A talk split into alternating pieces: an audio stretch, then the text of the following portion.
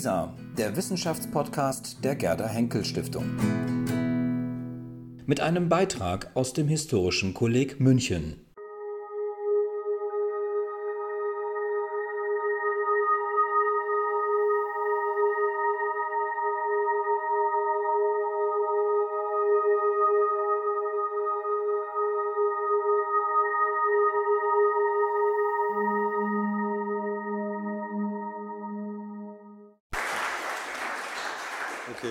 Vielen, Dank für die freundliche Einführung. Vielen Dank für Ihr zahlreiches Erscheinen. Ich weiß, dass ich mit äh, Dieter Langewiesche konkurriere, deswegen bin ich umso mehr erfreut, dass Sie gekommen sind.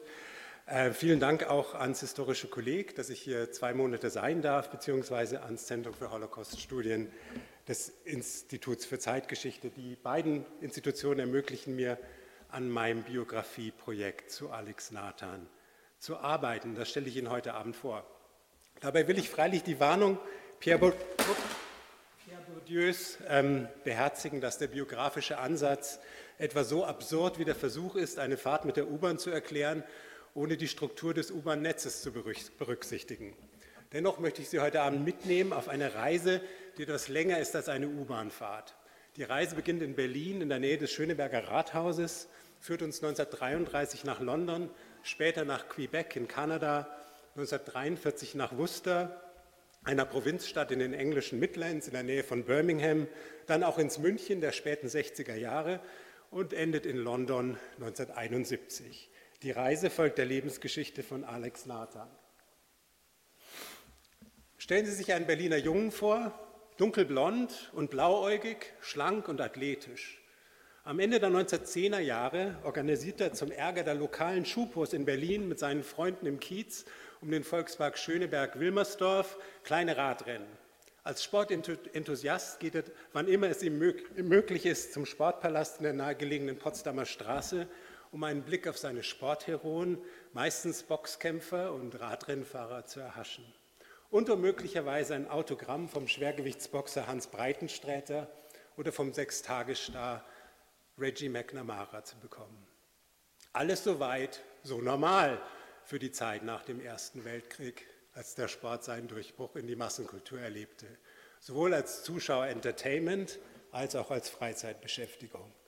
Außer dass der sportbegeisterte Junge, obgleich er in seiner Erscheinung so gar nicht den Zerrbildern der Antisemiten entsprach, Jude war und später einen hohen Preis für seine Herkunft und Liebe zum Sport zahlen musste. Alex Nathan begegnete mir zum ersten Mal vor einer gefühlten halben Ewigkeit im Stadtarchiv München bei Recherchen zur Geschichte der Olympischen Sommerspiele 1972. Der einschlägige Bestand verriet, dass er zu den frühen Unterstützern der Münchner Spiele im Ausland gehörte. Er war einer von 20 Meinungsbildnern, internationalen Meinungsführern, die im Januar 1966 von der Stadt zu einem Informationsbesuch in die bayerische Landeshauptstadt in der Hoffnung eingeladen wurden, dass sie in ihren Zeitungen gute Stimmungen für die Münchner Olympiabewerbung machen würden. Interessant war für mich vor allem daran, dass das Rathaus unter OB Hans-Jochen Vogel damit geschickt die Regularien des Internationalen Olympischen Komitees umging, die solche Formen der indirekten Einflussnahme auf die Vergabe der Spiele verbot. Er wurde nämlich eingeladen vom ähm, Verband der deutschen Sportjournalisten. Bemerkenswert an Nathan selbst war sein Nachname, dass er sich des Deutschen bediente, als er die Einladung annahm und dass er aus der englischen Provinz nach München schrieb. Sein Brief kam aus Worcester bei Birmingham. Dass es sich bei ihm um einen jüdisch-deutschen Emigranten handeln musste, lag nahe. Allerdings fehlte mir damals die Zeit, seinem Schicksal weiter nachzugehen. Und das habe ich inzwischen teilweise getan und davon werde ich Ihnen jetzt berichten. Der heute weitgehend vergessene jüdisch-deutsche Athlet und Sportjournalist Nathan hat weder als Leichtathlet noch als Journalist wirklich Außerordentliches geleistet. Er hatte nicht das Zeug zum Star, sondern war eine Figur aus der zweiten Reihe. Deswegen kennt man ihn auch kaum mehr heute. Sowohl als Sportler als auch als Intellektueller. Dennoch denke ich, dass er wert ist, sich mit ihm zu beschäftigen, wegen der Geradlinigkeit seines Denkens und Handelns, das ihn bis in den Widerstand gegen den Nationalsozialismus führte und auch weil sich deutsche Sportgeschichte und deutsche Geschichte im 20. Jahrhundert markant in sein Leben eingeschrieben haben. Und anhand seiner Figur lassen sich eine Reihe für die weitere Kultur-, Sport- und Körpergeschichte von der Weimarer Republik bis in die frühe Bundesrepublik bedeutende Fragestellungen und Kontexte erörtern. Und das ist eigentlich das auch, was ich mache.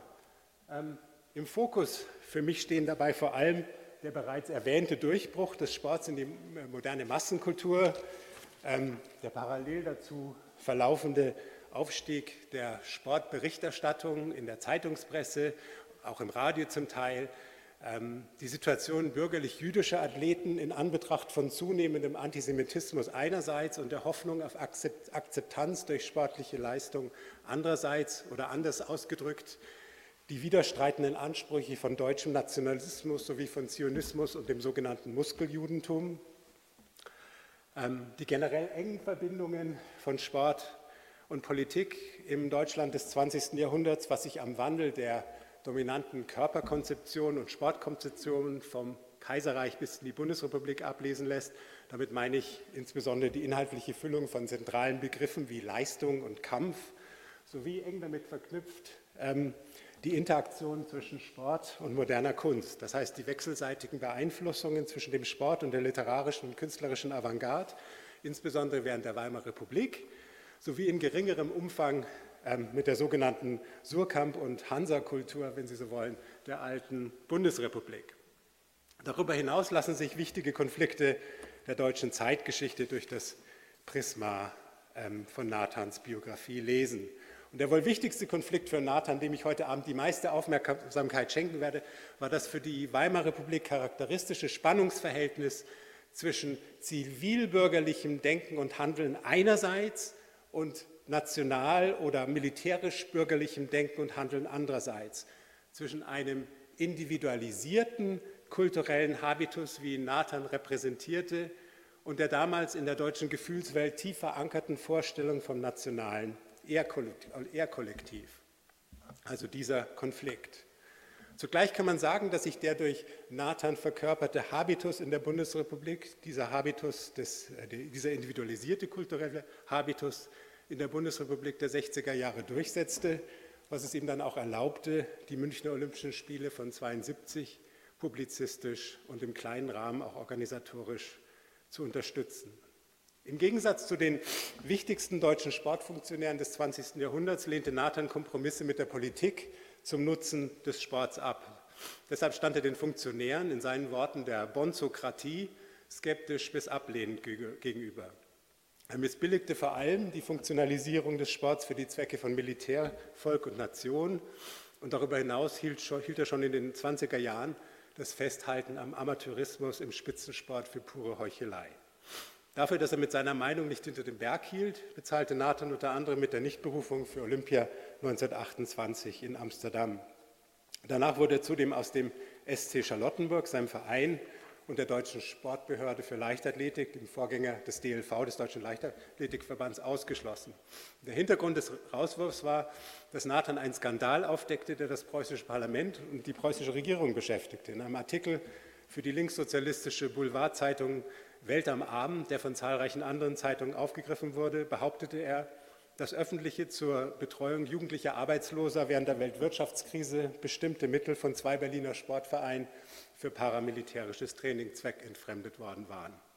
Das führte dann zu einer Anfrage der KPD-Fraktion im preußischen Abgeordnetenhaus, worauf ähm, die preußische Regierung zugeben musste, dass Nathans Darstellung der Zusammenarbeit von organisiertem Sport einerseits und schwarzer Reichswehr andererseits den Tatsachen entsprach.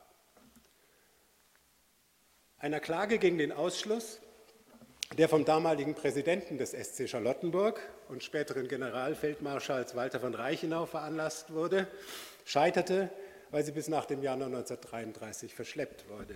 Der sogenannte Sportgeneral Reichenau, der gemeinsam mit Karl Diem bürgerlichen Sport und Militär zusammenführte, war ein dem Nationalsozialismus nahestehender politischer Soldat. Ist heute vor allem durch den viel zitierten Völkermordbefehl vom 10. Oktober 1941 im Russlandkrieg bekannt, als er seine Truppen zur Sühne, zur Zitat Sühne am jüdischen Untermenschentum, Zitat Ende, und der Zitat erbarmungslosen Ausrottung des sogenannten asiatischen Einflusses im europäischen Kulturkreises, Zitat Ende, aufrief. Nathan war in dreifacher Hinsicht als Jude, homosexueller und intellektueller Sportler ein existenzieller Außenseiter. Er repräsentierte den Typus, den Hans Mayer in seinem gleichnamigen Buch thematisiert.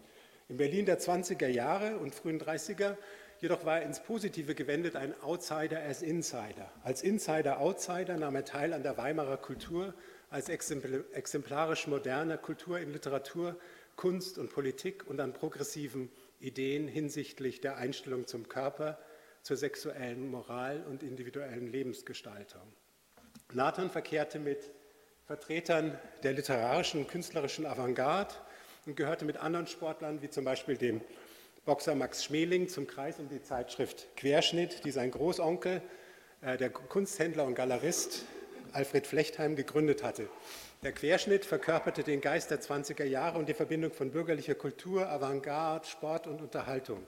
Insbesondere wurde der Sport in Schrift und Bild als eine neue Kulturform gefeiert und das Element neusachlicher Ästhetik propagiert. Gemeint war damit der dem Sport eigene Fokus auf Nüchternheit, Konzentration, Genauigkeit und Kühle.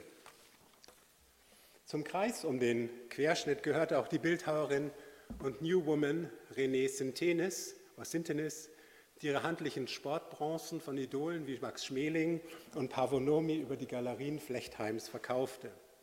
Mit Sintenis blieb Nathan auch nach dem Exil bis in die 60er Jahre befreundet. Nathan machte sich anfangs der 30er Jahre einen Namen als aufstrebender Sportjournalist, schrieb einen neusachlichen Sportroman mit dem vielsagenden Titel Der Lob der Unzulänglichkeit in der Art von Erich Kästners Fabian. Was das Ausleben seiner Sexualität in der Weimarer Zeit angeht, wissen wir wenig Bescheid, wobei sein Schwulsein während seiner aktiven Karriere sicher gezwungen war, geheim zu halten, um diese nicht zu gefährden. Nathan war ein linksliberaler bürgerlicher Individualist, und als solcher hielt er nicht viel von kollektivistischen Bewegungen, weder national noch marxistisch inspirierten, sodass er auch dem Zionismus und den, und den jüdischen Sportbewegungen zunächst distanziert gegenüberstand. Allerdings trat er 1931 bei Kochba Hakua Berlin bei, und zwar im zeitlichen Umfeld mit dem Rauswurf aus dem SCC. Das erlaubte ihm auf hohem Niveau weiter am organisierten Sportbetrieb teilzunehmen. Später sollte er noch einen weiteren Kompromiss mit dem Zionismus machen, als er 1938 nach der Reichspogromnacht in Dorset ein Rettungskomitee für jüdische Kinder aus Deutschland und Österreich gründete, deren Ausreise auf Kindertransporten organisierte und dabei halb, half sie in England auf die Auswanderung nach Palästina vorzubereiten.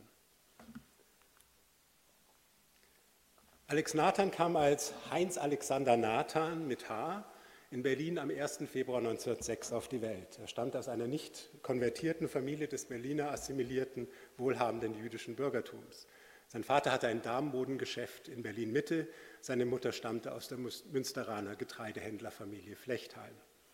Generationengeschichtlich gehörte Nathan zur sogenannten Kriegsjugendgeneration, zu jung, um als Soldat an die Front geschickt zu werden, aber alt genug, um den Krieg und die Revolution von 1918-19 bewusst als einschneidende Ereignisse zu erleben und ihn zum überzeugten Republikaner und Pazifisten zu machen. Für seine politischen Überzeugungen war aber sicher auch die familiäre Prägung verantwortlich. Sein Vater Arnold gehört dem Kaiserreich der Freisinnigen Partei an. Der Glaube an Weimar, an die Weimarer Demokratie, unterschied Nathan entscheidend von den wichtigsten Sportfunktionären in der Weimarer Republik. Dies waren, und ich habe jetzt hier für seinen Bereich zwei ausgewählt, Einerseits äh, Karl Diem und speziell für die Leichtathletik Karl Ritter von Halt. Typisch für die Frontkämpfergeneration waren Diem und Halt keine Freunde der Republik, sondern bürgerliche Militaristen, für die das Fronterlebnis im Ersten Weltkrieg, der Glaube an die im Felde unbesiegte deutsche Armee und die Hoffnung auf eine Revision des Versailler Vertrags bestimmt für ihre Zukunft wurden. Aber wie Halt und Diem und wie viele Männer seiner eigenen, das heißt der nachfolgenden Generation, begeisterte Nathan sich für den Sport. Seine ersten Erfolge als Aktiver feierte er beim bürgerlichen Sportclub Charlottenburg. 1924 als 17-jähriger Gymnasiast war er der schnellste Läufer in der Reichshauptstadt. 1925 kam er in den 100-Meter-Endlauf bei den deutschen Meisterschaften mit 18 und wurde mit 10 9 Fünfter. Während der 20er Jahre war er der schnellste Jude Deutschlands, wie sein Großonkel Alfred Flechtheim ironisch vermerkte, gehörte damit aber lediglich zur erweiterten deutschen Spitze über 100 Meter.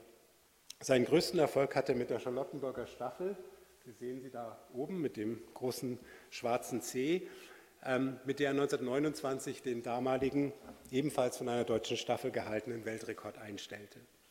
Bereits 1926 und 27 und wiederum 1930 war er Mitglied von deutscher Meisterstaffeln über 4x100 Meter, neben dem SCC auch den fliegenden Karlsruhern, wie die Sie da unten sehen, vom FC Phoenix.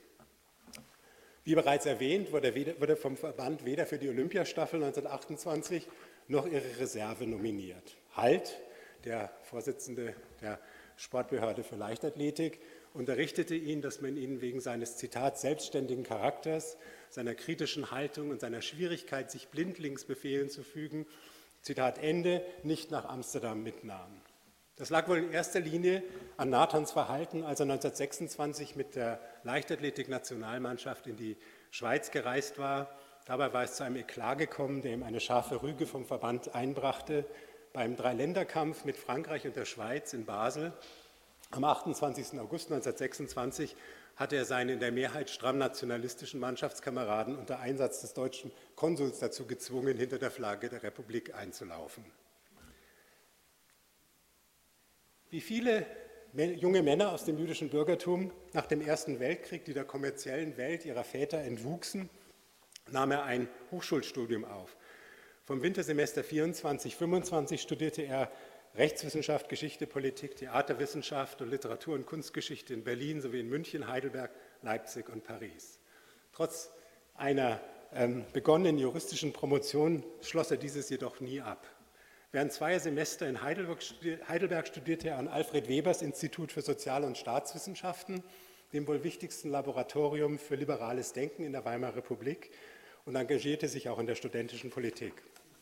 Er besuchte die Veranstaltungen von Karl Mannheim, des SPD-Politikers und Rechtsphilosophen Gustav Radbruch sowie des Mathematikers, Pazifisten und unorthodoxen Sozialisten Emil Julius Gumbel, einer Führungsfigur der Liga für Menschenrechte, der Nathan sehr stark beeindruckte. Nathan selbst gehörte der auch, zur, auch auf Aussöhnung mit dem ehemaligen Kriegsgegner Frankreich abzielenden Liga schon als Jugendlicher an. Daneben hörte Nathan auch Karl Jaspers und die dem Georgikreis nahestehenden Arthur Salz und Friedrich Gundolf, in dessen unmittelbarer Nähe auf dem Schlossberg wohnte. Daraus resultierte wohl auch eine gewisse Berührung Nathans mit dem Kreis um Stefan George, wobei es unwahrscheinlich ist, dass er einer der dort umschwärmten SS, das heißt sehr süßen jungen Männer war. Wahrscheinlich war er mit über 20 dafür einfach zu alt. Es gibt einen Text von 1948 für die Zeit, wo er das geheime Deutschland Georges ganz ähnlich wie andere Juden im Georgikreis gegen die Vereinnahmungsversuche von Josef Goebbels und der Nationalsozialisten nach dessen Tod 1933 verteidigte. Schon während des Studiums und von Willy Meisel, dem König der Sportjournalisten in der Weimarer Republik, inspiriert und ermutigt, begann Nathan eine Karriere als Sportjournalist. Der ehemalige österreichische Fußballnationaltorhüter hat nur einmal für die österreichische Nationalmannschaft im Tor gestanden. Bruder des Trainers äh, Hugo Meisel und damalige ähm, Ressortleiter Sport bei der Vossischen Zeitung und anderen Ulstein-Blättern wie der BZ am Mittag profitierte vom Sportboom der 20er Jahre und heizte diesen mit seinen Depeschen von sportlichen Großereignissen weiter an. Meisel verhalf der sich seit Mitte der 20er Jahre herausbildenden literarisch ambitionierten Sportessayistik zum Durchbruch, die das Phänomen Sport zu erklären versuchte. Und das sind dann so Leute wie Frank Thies und Bertolt Brecht und Alfred Polgar und Egon Erwin Kisch, die äh, in dem Zusammenhang zu nennen sind. Nathan selbst schrieb für Mosse und Ulsteinblätter wie die Voss, aber auch für das Kölner Tageblatt, den sozialdemokratischen Vorwärts und die Wochenschrift Das Tagebuch. Ende der 20er Jahre wurde er Redakteur bei der linksliberalen Welt am Montag, herausgegeben von Helmut von Gerlach, dem Mitbegründer der DDP und der Deutschen Friedensgesellschaft. Nathan bewegte sich damit auch beruflich im Umkreis der Zeitschrift Weltbühne und der Liga für Menschenrechte. Zwar machte die Welt am Montag mit ihrer Kritik vor keiner der Parteien in der Weimarer Republik Halt, aber sie war vor allem für ihre Republiktreue und scharfe Ablehnung der Dolchstoßlegende und Glorifizierung des Ersten Weltkriegs durch die politische Rechte bekannt. Ihre Redaktion deckte mit Vorliebe Fakten auf, die Hitler und seine Paladine in der deutschen Öffentlichkeit schlecht aussehen lassen, ließen. So mokierte sich die Zeitung etwa über den aufwendigen Lebensstil, den Hitler während der Weltwirtschaftskrise bei seinen Aufenthalten im Berliner Kaiserhof pflegte mit Titeln wie So lebt Hitler. Zu Nathans näherem Umfeld gehörte auch Max Alsberg und der stellvertretende äh, Chefredakteur des Berliner Tageblatts, Rudolf Olden, den er wie Meisel und Alfred Flechtheim nach 1933 in der Emigration in London wieder traf. Alsberg und Olden hatten Karl von Ossietzky 1931 in seinem ersten Landesverratsprozess vertreten, dem Paradebeispiel für politische Justiz in der Weimarer Republik. Zur Erinnerung, dabei war es auch um einen militärkritischen Artikel in der Weltbühne zum heimlichen Aufbau der deutschen Luftwaffe gegangen. Alsberg, einer der prominentesten Strafverteidiger in der Weimarer Republik, der auch als Theaterautor bekannt und mit dem Nathan entfernt verwandt war, erschoss sich von den Nationalsozialisten verfolgt im Herbst 1933 im Schweizer Exil. Nathan selbst verließ Deutschland im Februar des Jahres nach dem Reichstagsbrand umgehend zuerst in die Schweiz und dann Richtung England, und zwar nicht in erster Linie, weil er sich als Jude verfolgt sah, sondern weil er sich politisch exponiert hatte und die Nazi, Nazi-Racheakte fürchten musste. Ups, ups habe ich da jetzt einen Fehler gemacht. Er hatte nämlich, Entschuldigung, er hatte nämlich bei der, ja doch, nee, stimmt. Er hatte nämlich bei der Reichspräsidentenwahl 1932 als Antwort auf Aufrufe der Vorsitzenden der größten deutschen Sportverbände inklusive Hals und Dienst, ähm, die für Hindenburg aufriefen und einiger prominenter Sportler wie des Mittelstrecklers und Weltrekordläufers Otto Pelzer, der für Hitler aufrief, zur Wahl Ernst Thälmanns zum Reichspräsidenten aufgerufen. Damit war er unter den deutschen Intellektuellen allerdings nicht allein. Karl von Ossietzky hat in der Weltbühne genau dasselbe getan, zumal die SPD ja 32 keinen eigenen Kandidaten aufgestellt hatte. Danach nahm Nathans Leben eine abenteuerliche Wendung. Er schloss sich von England aus dem konservativen Widerstand gegen den Nationalsozialismus an. Er unterstützte die Verschwörer im Beamtenapparat der Reichsvizekanzlei Franz von Papens, die die NS-Diktatur mit Hilfe der Reichswehr und des Stahlhelms bereits rasch nach der Machtübernahme stürzen wollten. Nathan half als transnationaler Nachrichtenbote, Codename Canterbury, dabei höchste Londoner politische Kreise mit von Zensur und Propaganda unverfälschten Nachrichten über die politischen Vorgänge in Deutschland zu versorgen, um der, um der überwiegend NS-freundlichen öffentlichen Meinung in Großbritannien etwas entgegenzusetzen. Dies geschah mittels der Weitergabe von Nachrichten für das vom irischen Journalisten Claude Coburn herausgegebene antifaschistische Abonnement-Nachrichtenblatt The Week, zu dessen Subskribenten die gesamte politische Elite in Westminster gehörte. Nathan kam durch seine Arbeit für Coburn viel in Europa herum. So fuhr er etwa kurz vor dem Deutschen Völkerbund Austritt im Oktober 1933 zu dessen jährlicher Sitzung nach Genf und interviewte dabei mit sardonischem Vergnügen Goebbels, Zitat, in gebrochenem Deutsch für eine englische Zeitung, Zitat Ende. Nathan reiste auch mehrere Male mit gefälschten Papieren nach Deutschland, unter anderem auch Ende Juni 1934 nach Berlin. Im Zuge der Staatsmorde in der Nacht zum zum und am 1. Juli 1934, als die meisten Verschwörer getötet wurden, entkam er nur knapp der Verhaftung durch die Gestapo. Er selbst hat darüber glaubhaft in einem Bericht für das Institut für Zeitgeschichte in den 60er Jahren informiert.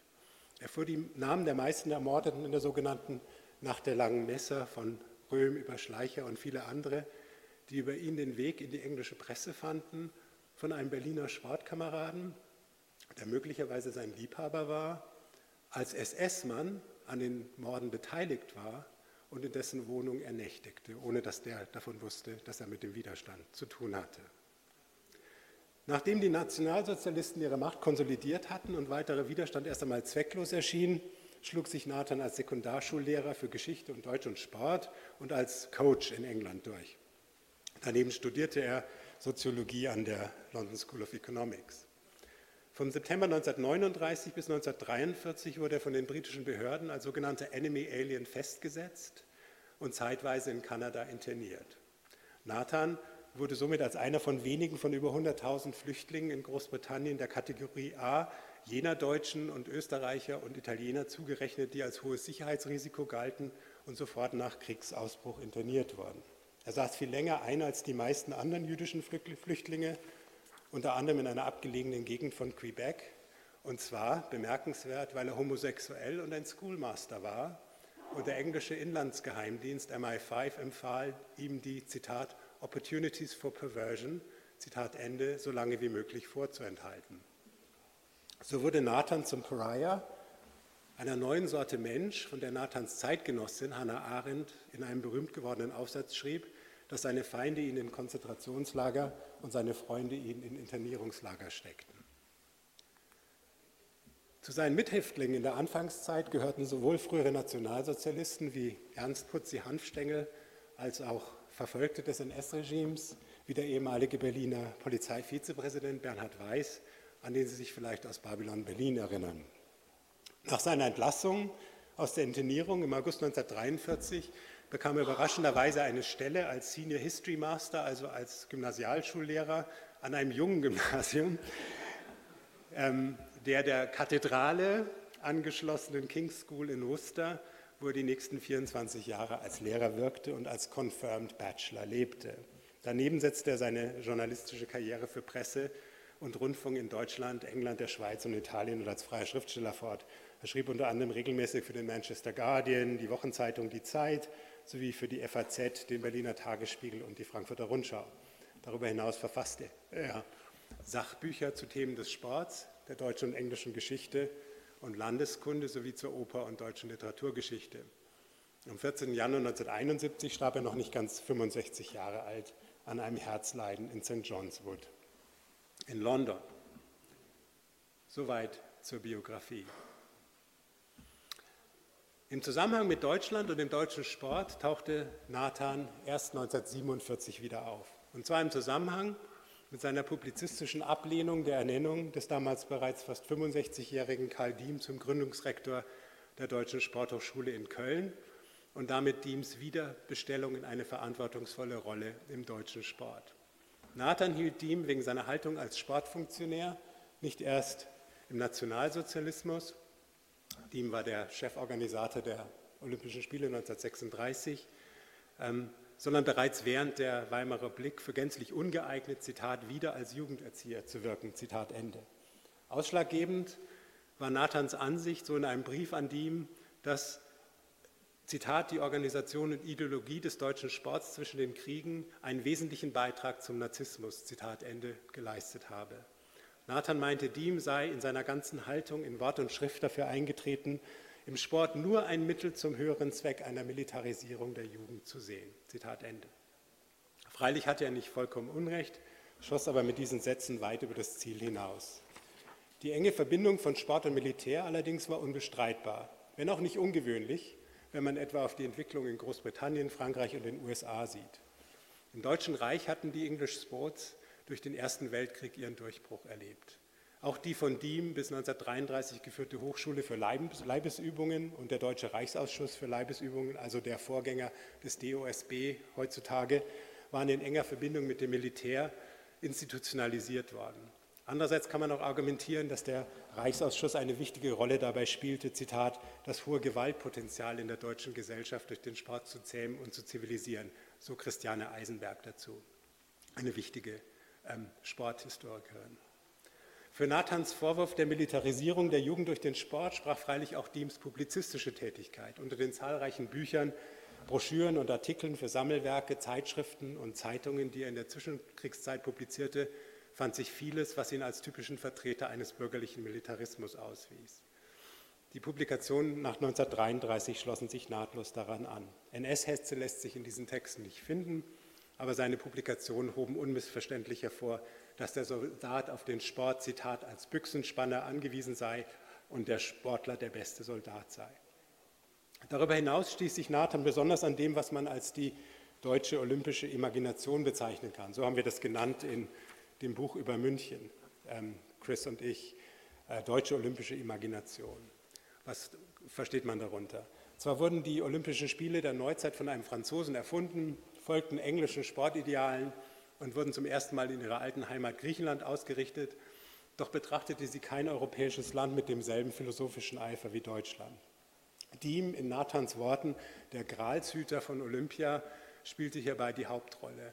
Während seiner gesamten Laufbahn verstand er sich als Chefexeget Pierre de Coubertins.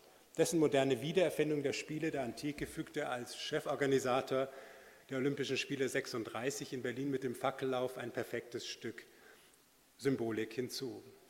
In zahlreichen Schriften pries Diem die Ideen äh, Coubertins und rückte wie dieser den Sport in die Nähe zur Religion. Er behauptete die paradoxale Vereinbarkeit von völkisch-nationalistischen und internationalistischen Idealen und vertrat die Überzeugung, dass Massenveranstaltungen den tiefsten Impulsen der Menschen Ausdruck verliehen. Was natürlich das genaue Gegenteil der Kühle und Nüchternheit, ja, der neuen Sachlichkeit der Sportästhetik war, für die Nathan stand. Inspiriert von einem im deutschen Bildungsbürgertum tief verwurzelten Philhellenismus hob Diem, wann immer sich die Möglichkeit bot, die Kontinuitäten zwischen den Spielen der Antike und Coubertins ähm, erfundener Tradition hervor. Nathan hingegen hielt die deutsche olympische Imagination für ein überflüssiges Überbleibsel der Geschichte und Diem für einen anachronistischen Romantiker. Der olympische Philhellenismus war eine Flucht aus der Geschichte, ein Narkotikum. Die Gräkomanie erlaubte seiner Meinung nach dem IOC in Verkennung der historischen Tatsachen des inzwischen bei Sportlern, Verbänden und Publikum zunehmend umstrittene Festhalten am Amateurismus als Teilnahmevoraussetzung an den Olympischen Spielen.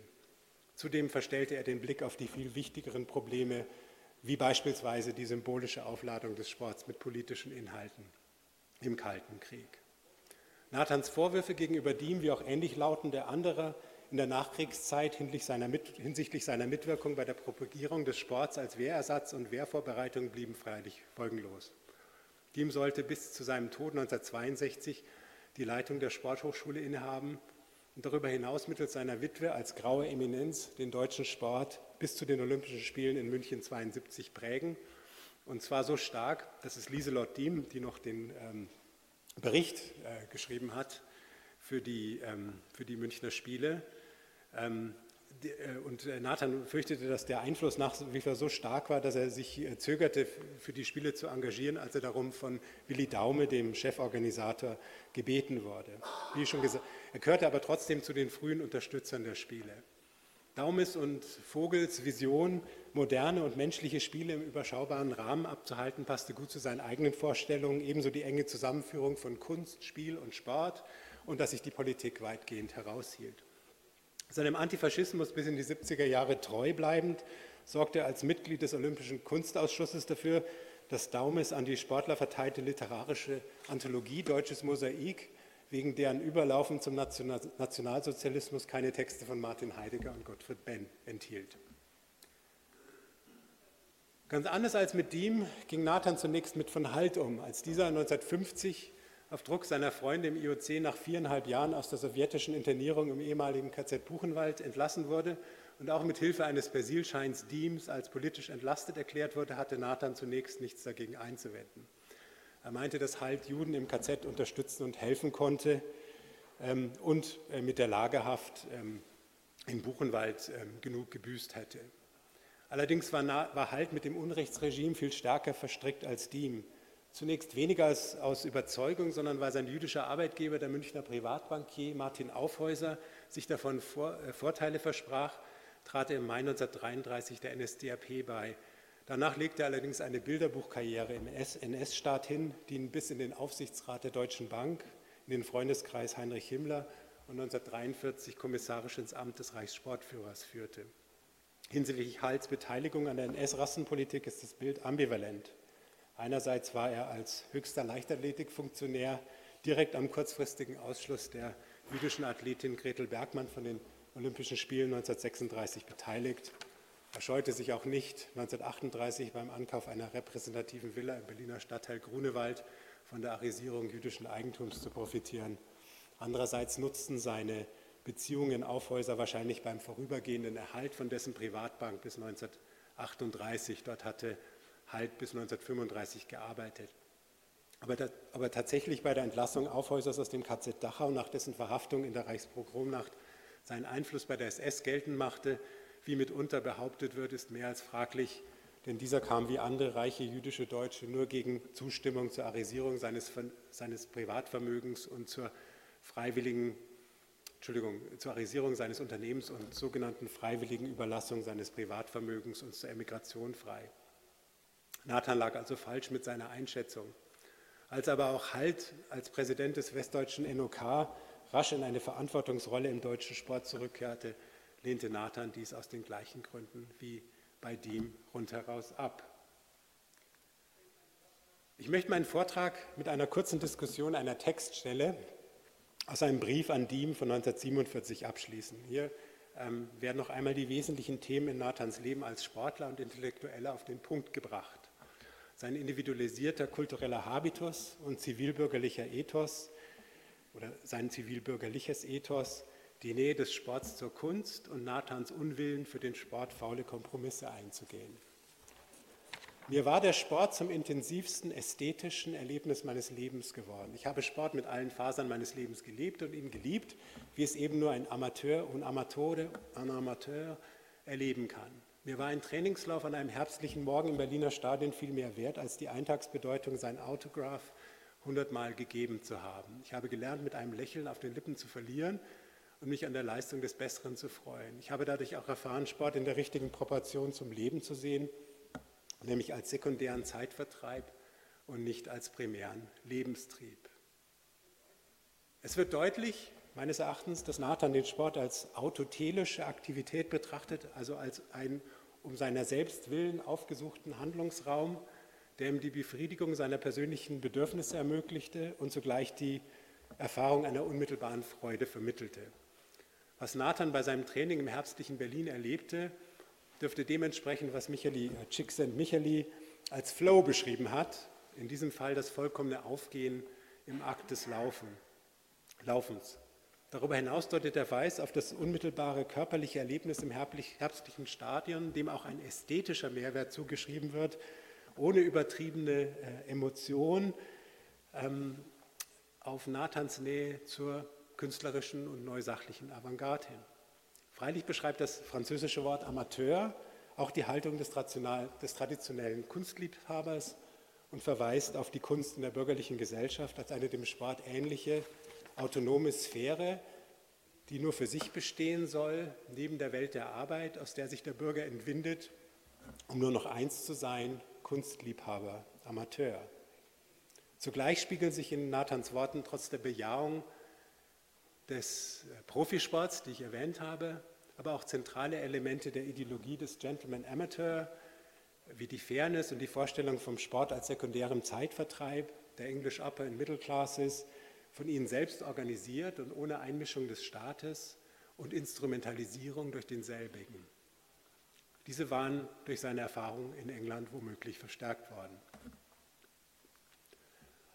So erscheint Nathan einerseits als antiquiert und aus der Zeit gefallen, Andererseits wirkt er aber in der Privilegierung des Erlebnisses und seiner radikalen Individualität vom 21. Jahrhundert betrachtet aus als außerordentlich progressiv und seiner Zeit voraus. Er symbolisiert, er symbolisiert letztlich einen Typus Sportler, der des organisierten Sports in Vereinen, nationalen und internationalen Verbänden, Meisterschaften und Olympischen Spielen nicht bedarf. Schon in den 20er Jahren des letzten Jahrhunderts war Nathan eigentlich ein Freizeitsportler, eigentlich äh, ein Freizeitsportler, freilich mit dem Talent eines Spitzenathleten oder anders gewendet, ein Spitzenathlet mit der Mentalität eines Freizeitsportlers. Vielen Dank. Applaus